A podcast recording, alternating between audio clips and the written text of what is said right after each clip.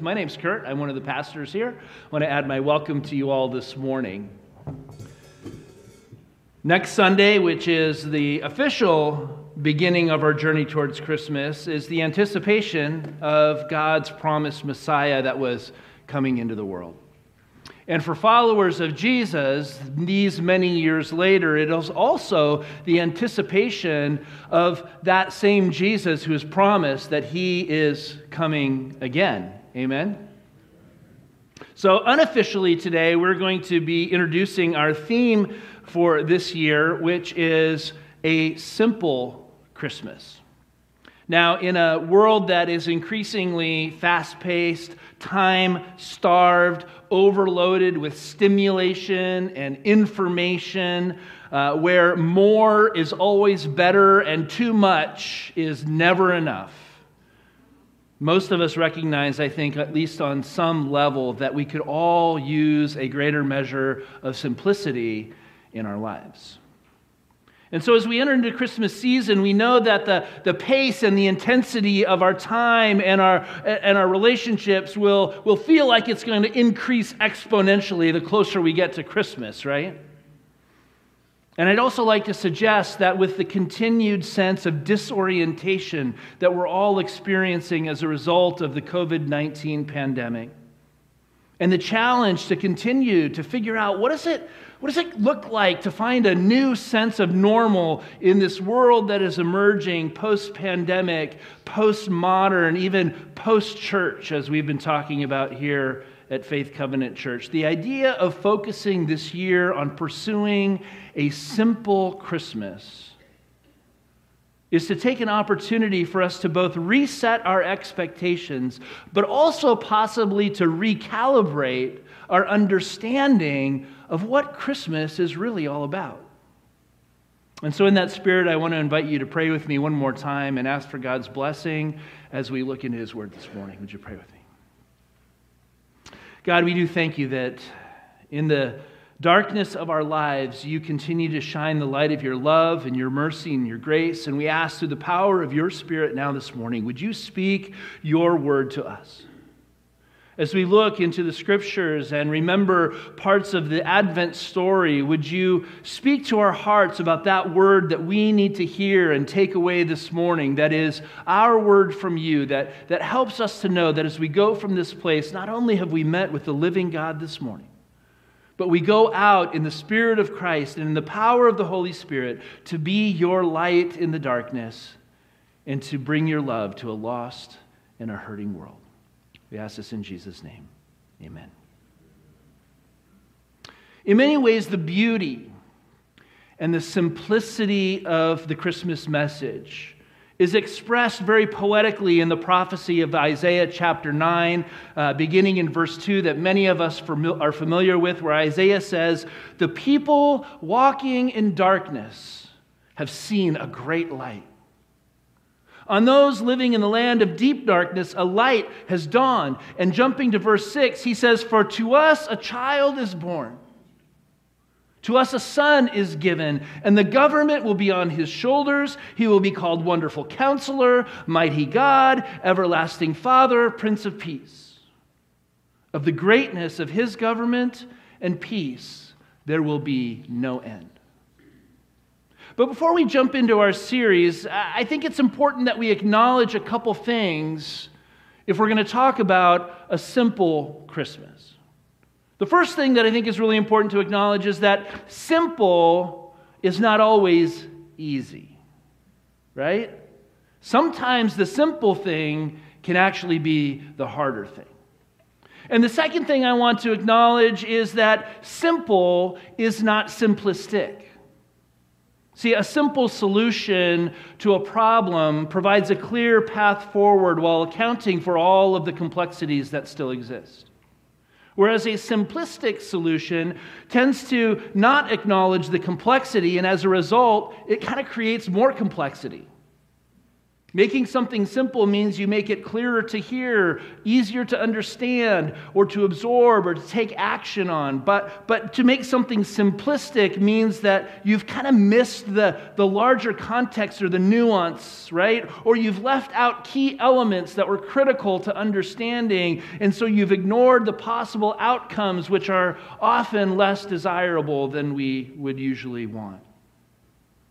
And so, part of the challenge in this that I'd like to suggest for us as we enter into this series on a simple Christmas is that in many ways, in our society in which we live, and, and in many ways as a church, we have been enculturated into the very society that we are a part of. So, perhaps even in the church, we have lost the simplicity of Christmas by making it too simplistic.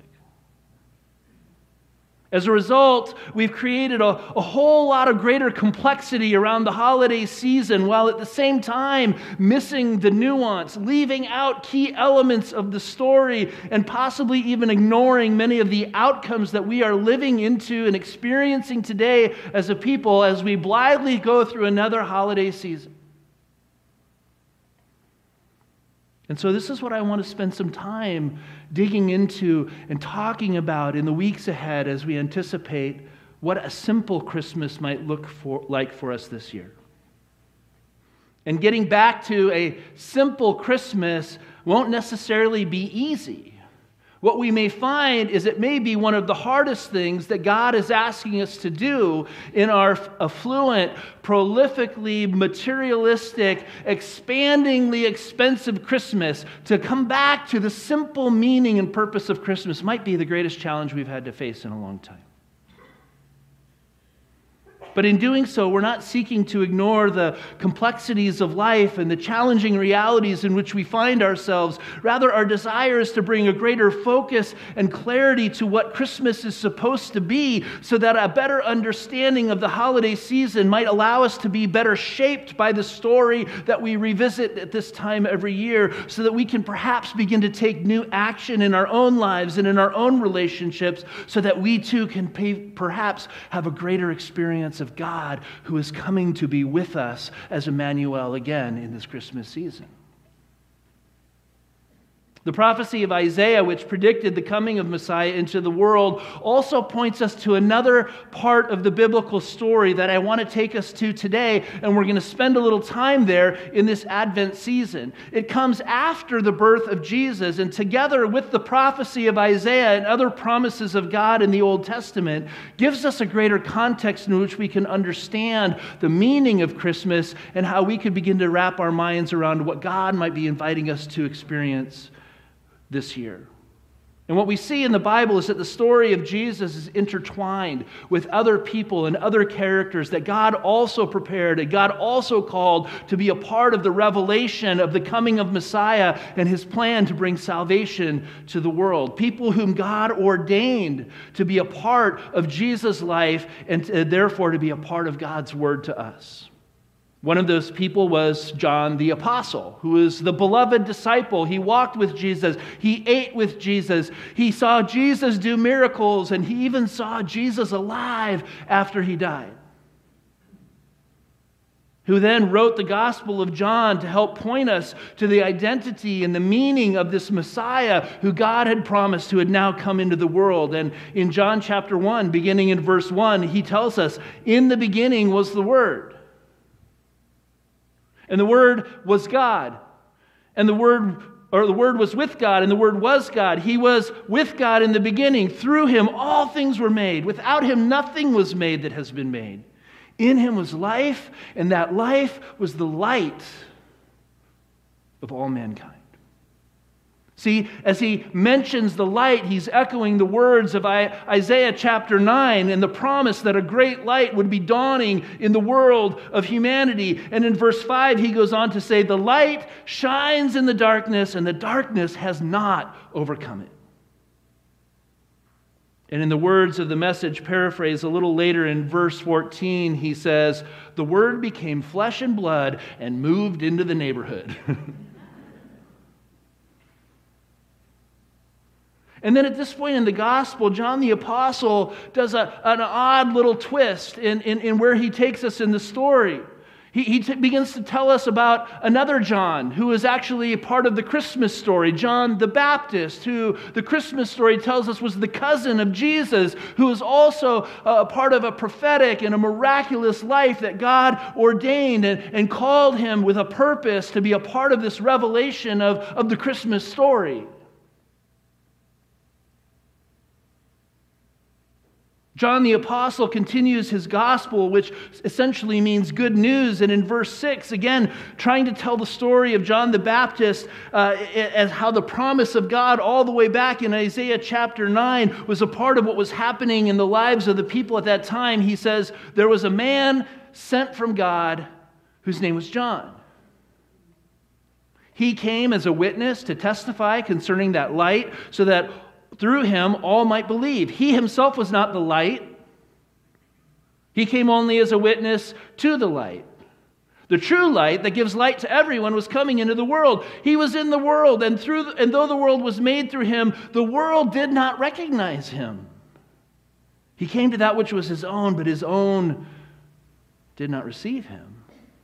Yet to all who did receive him, to those who believed in his name, he gave the right to become children of God. Now, I recognize that John the Baptist might be kind of an odd place to start the story of Advent. But as John the Apostle indicates here in his testimony, this larger moment in history that started with the birth of Jesus, but also culminated in the baptism of Jesus, is the fulcrum point of God's salvation history with his people. And we have to have the whole story to understand the context. You see, it was the moment when, when, when they, the, these people who John was preaching to and who was calling to be baptized in the desert, uh, and, and the priests and the Pharisees and the, the Levites who went out to see him, all of these people had been training and preparing their whole lives to be able to witness this moment. They had scriptures and testimonies and traditions and religious rituals and worship services and practices, uh, uh, all designed to try and teach them to expect this deliverance of God that would be patterned after their rescue out of Egypt all those years ago, and how they could be prepared to be able to know when the Messiah would come so they could see him and experience him and celebrate the good news. And yet, John writes, they missed it. They didn't recognize him. You can also translate that word recognize to know. They, they didn't know him. The God who they worship, the God who they claim to love, the God who they patterned their whole lives on, shows up, moves into the neighborhood, and they didn't know who he was.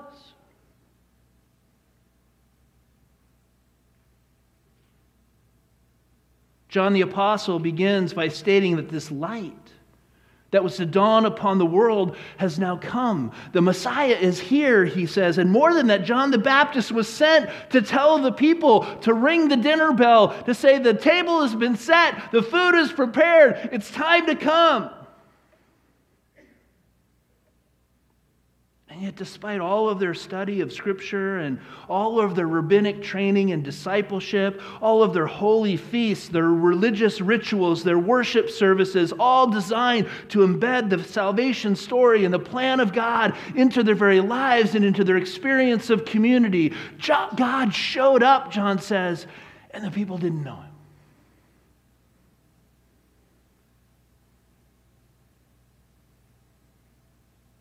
John the Baptist was sent by God with a purpose to be a witness to this light, to prepare the way of the Lord. He was, in many ways, a disruption to the darkness. And as a part of that disruption, we see that he comes in odd ways, right? He, was an odd dude, right? Wearing animal skins, eating locusts and wild honey, and living out in the desert. This is some guy, I don't know what you would think of him, right? But he points people to the ancient prophecies of God that mirrored who he was and what his call was and his role in the life of his people, that would point people to the, the arrival of a Messiah in all the ways that the scriptures had foretold that he would come. And the very people who had spent their entire lives studying and being trained and going to church, as they hear him say, This is it, the time's now, the Messiah has arrived. John the Apostle says all he got was crickets. He goes on in verse 19. Now, this was John's testimony when the Jewish leaders in Jerusalem sent priests and Levites to ask him who he was. He did not fail to confess, but confessed freely, I am not the Messiah. They asked him, Then who are you? Are you Elijah? He said, I'm not. Are you the prophet? No. Finally, they said, Well, who are you? Give us an answer to take back to those who sent us. Who do you say, what do you say about yourself? John replied in the words of Isaiah the prophet again I am the voice of one calling in the wilderness, make straight the way of the Lord.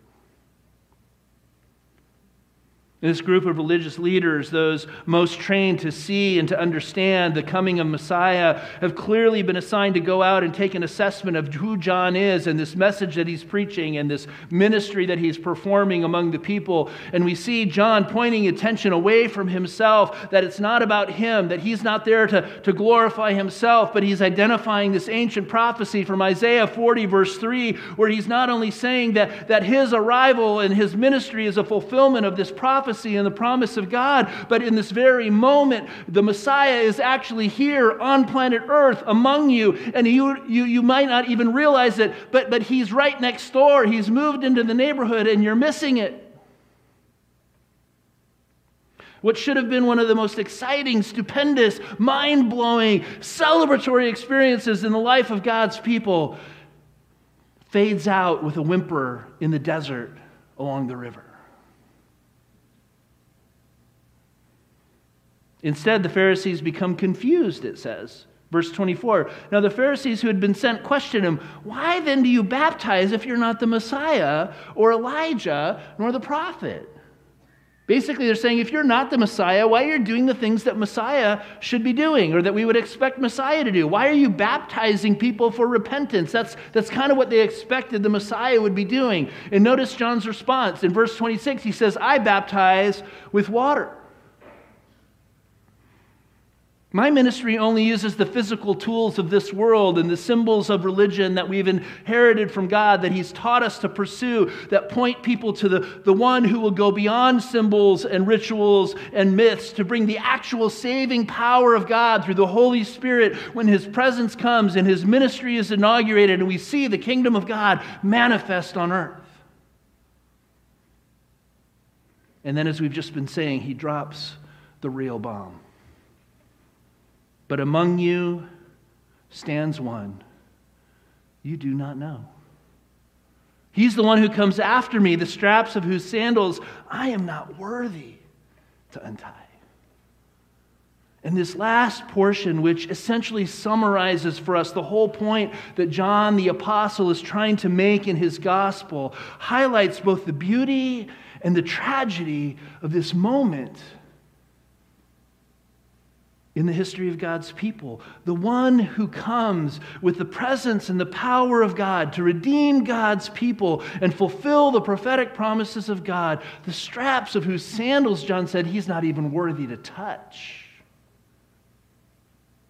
He's already among us, he's here, he's living with us. The community where Jesus lived is uh, likely he had friends and neighbors who knew him, and, and, and this Messiah that God had promised was standing right there among them. Maybe Jesus was even in the crowd that day. Nobody knew who he was. And the tragedy that both John's identity, John, both Johns identify within Advent is the story of the king who came and yet was missed by so many people. And I want to challenge us to, to, to, consider the possibility that this story remains true for us today as well. That in the season of Advent and this journey towards Christmas, that, that we're invited to participate each year to remember the promises of God and the, the coming of Jesus into the world and to reflect on where his story intersects our story in the midst of our increasingly fast paced, time starved lives that are overloaded with stimulation and information, where more is better and too much is never enough. Is it possible that we too? Are vulnerable to the risk that if we're not careful, we may miss Jesus standing right among us. Maybe within an overly simplistic attitude towards Christmas that we see in our society today, which has only served to make the holiday more complex, is it possible that we've lost the simplicity of Emmanuel, of God with us? Is it possible that in the midst of the ongoing disruption of the normal in our lives, that God may be presenting with us with an opportunity to have our eyes opened in new ways and to have our ears opened to, to the Word of God in our lives this season, to hear the voice of one crying in the wilderness, prepare the way for the Lord?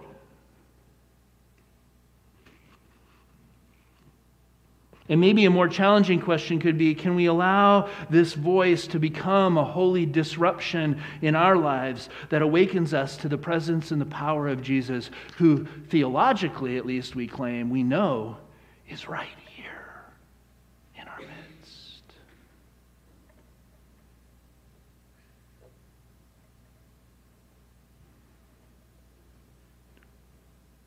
If so, we need to try and understand why did the people in Jesus' day who were so studied and so trained and so practiced and so prepared to witness the Messiah, why did they seem to miss him? And if they were so prepared, how can we expect that, that we're not going to fall into the same trap and perhaps experience the same kind of blindness that, that, that shrouded their eyes to the presence of Jesus in their midst? Well, first thing I would like to suggest is that we know that part of the challenge was that Jesus did not come in the way that the priests and the Pharisees thought he should, nor did he come in the way that the people had hoped that he would. Right? They wanted a, a warrior king that was going to fight. They wanted a conquering hero, a political figure that was going to overthrow, overthrow the oppression of the Roman Empire and establish a new government and, and, and get all of the political turmoil sorted out so that we could have peace and that, and that the kingdom of God could come in a physical way. And even the prophecy that they were banking on, right, said that he would be a ruler of the government and a wonderful counselor and a mighty God and a prince who would be ruling. And yet, now, all these years later, in retrospect, we can look back and through the stories of the Bible, we can see that their expectation and their mistaken interpretation of who he would be and how he would come and what he would do was ultimately part of what led to the blindness that prevented them from seeing him when he arrived. Right? This poor carpenter from backwater Nazareth born in podunk rural village Bethlehem in an animal feeding trough, no less. A bastard child to, to, to those who knew the family and, and probably to those who heard the story, right? How could he be anything that we're looking for? And yet, what we see is that some of them missed him not because he was too humble but I want to suggest because they were not humble enough. And that leads us to our main takeaway for a simple Christmas today is that simplicity begins with humility.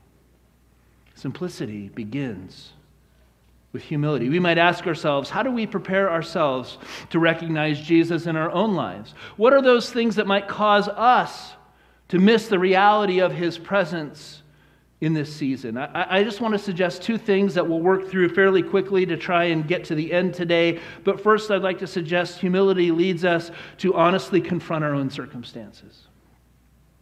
Humility leads us to honestly confront our own circumstances. And then it requires that we ultimately surrender our own crowns.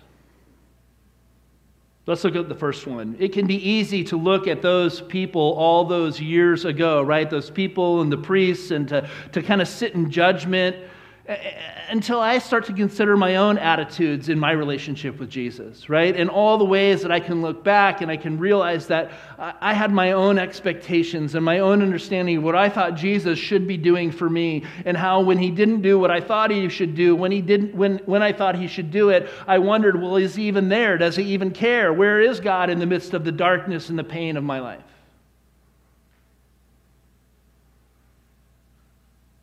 I've often realized that I have made my understanding of Jesus overly simplistic and simply way off the mark, which has often complicated my relationship with God and made it more confusing rather than have the clarity of understanding that no matter where I'm at, no matter what I'm going through, no matter what I'm experiencing, God is Emmanuel. He is with me in the midst of that moment. Now, he might not change it immediately. He might not take the pain away. He might not make it easy. But he promises that he'll go through it with me. And as I began to realize that Jesus was in the midst of my own darkness, feeling the pain that I was feeling, and even crying the tears that I was crying with me, my intimacy with God took on a whole new meaning. And the reality is that each one of us carries an idea about who Jesus should be to us and what we think he should be doing for us and how we think he should act on our behalf or on behalf of those we love. But like the people in Jesus' day, we have to ask ourselves if our expectations of Jesus come more from who God says he is or from our own expectations of who we think we want God to be for us. Because I think we can get those a little confused sometimes. Christmas is one of the most loved holiday seasons of the year. It's often filled with joy and merriment and celebration. In fact, one of our modern secular prophets, who we call pop singers, Andy Williams, right, circa 1963, tells us it's the most wonderful time of the year with the kids jingle belling and everyone telling you, be of good cheer. It's the most wonderful time of the year. And yet, we also know that the Christmas season can be a time that highlights and reveals some of the deeper, painful realities of our lives that include experiences of disappointment and frustration and loss and grief and pain. And we might be tempted to ask if God really is in my midst, why is my life the way it is? Because if God loved me, He wouldn't let this happen to me. If God loved me and knew what I was going through, He'd take this pain away. If God loved me and God cared about me, He wouldn't let me suffer this physical ailment in a, in a chronic way and never experience healing.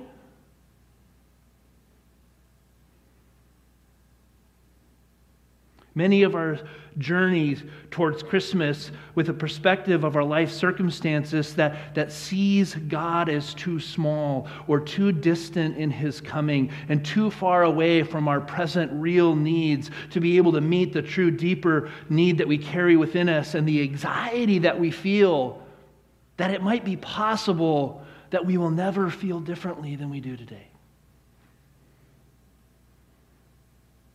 Often, God's meeting us is slower and messier and more complex than we would want. But that's the message of the manger.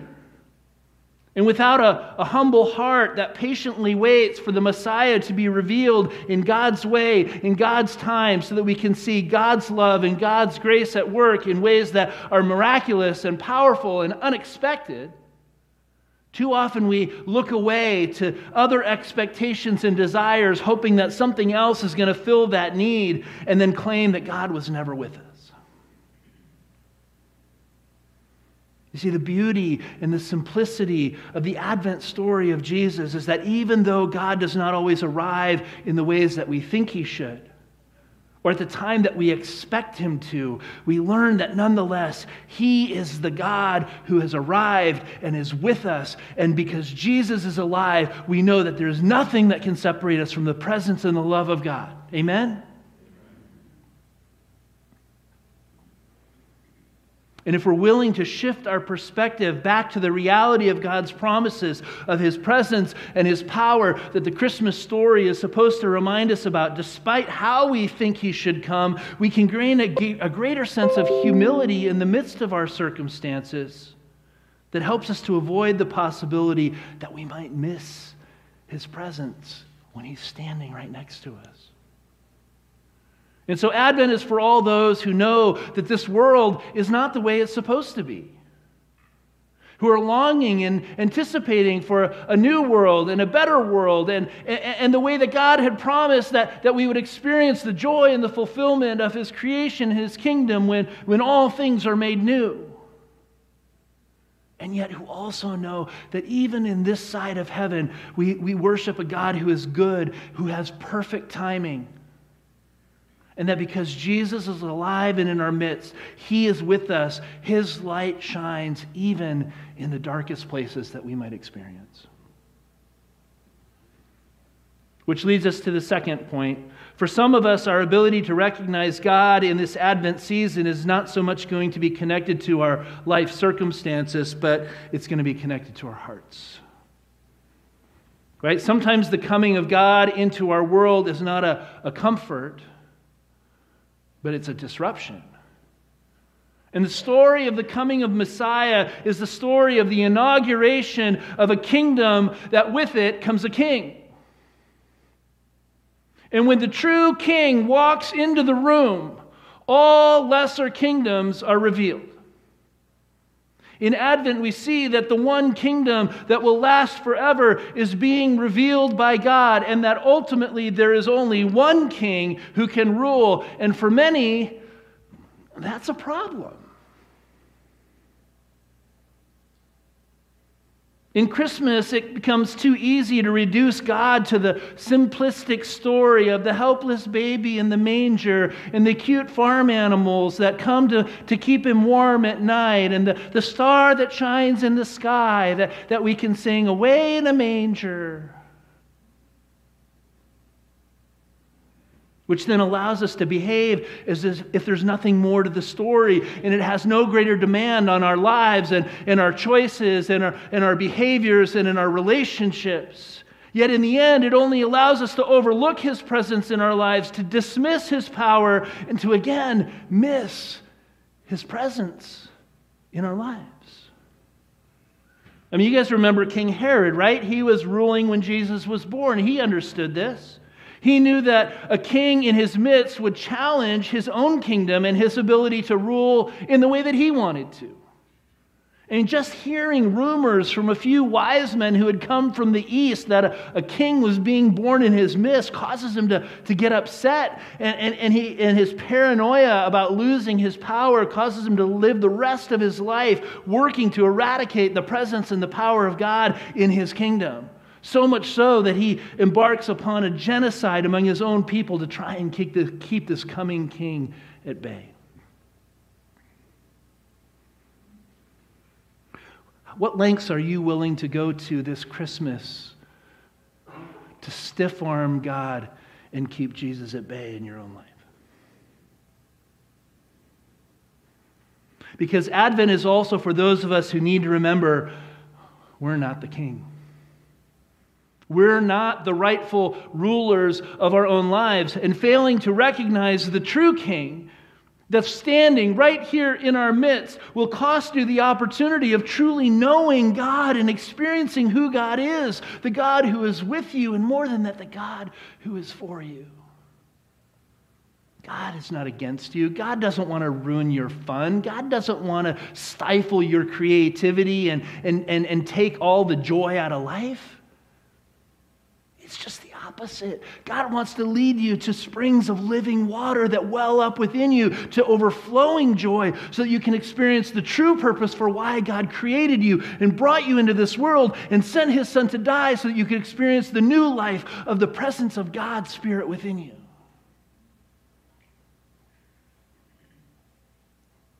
And so God's arrival in Jesus is an invitation for us to truly begin to recognize that that Jesus, that King, is the one who is here in our midst. but it's also a recognition that if we're going to see Jesus and accept Jesus and receive him for who he is, it means that we need to humbly get on our knees and lay our crowns at his feet. Simplicity begins with humility. Advent is for those of us who need to surrender our crowns and to see God in the midst of our painful circumstances so that we can see, maybe for the first time, or maybe perhaps for the first time in a long time, that Jesus really is here. He really does care, and He really wants to shine His light in the darkness of your situation, whatever it may be.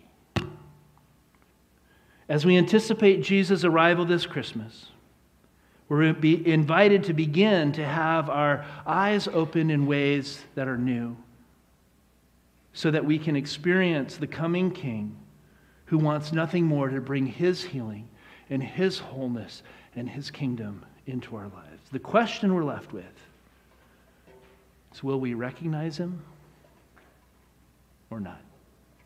Let's pray. God, we thank you for Christmas and for the story of Jesus coming to be with us. And that in Jesus we recognize your divine presence and your divine promise coming to fulfillment, who is the one who brings us back to you and rescues us from the darkness of our lives. And so we ask God for your forgiveness for the ways that we have doubted you in the midst of our circumstances, for the ways that we've resisted you on the throne of our lives.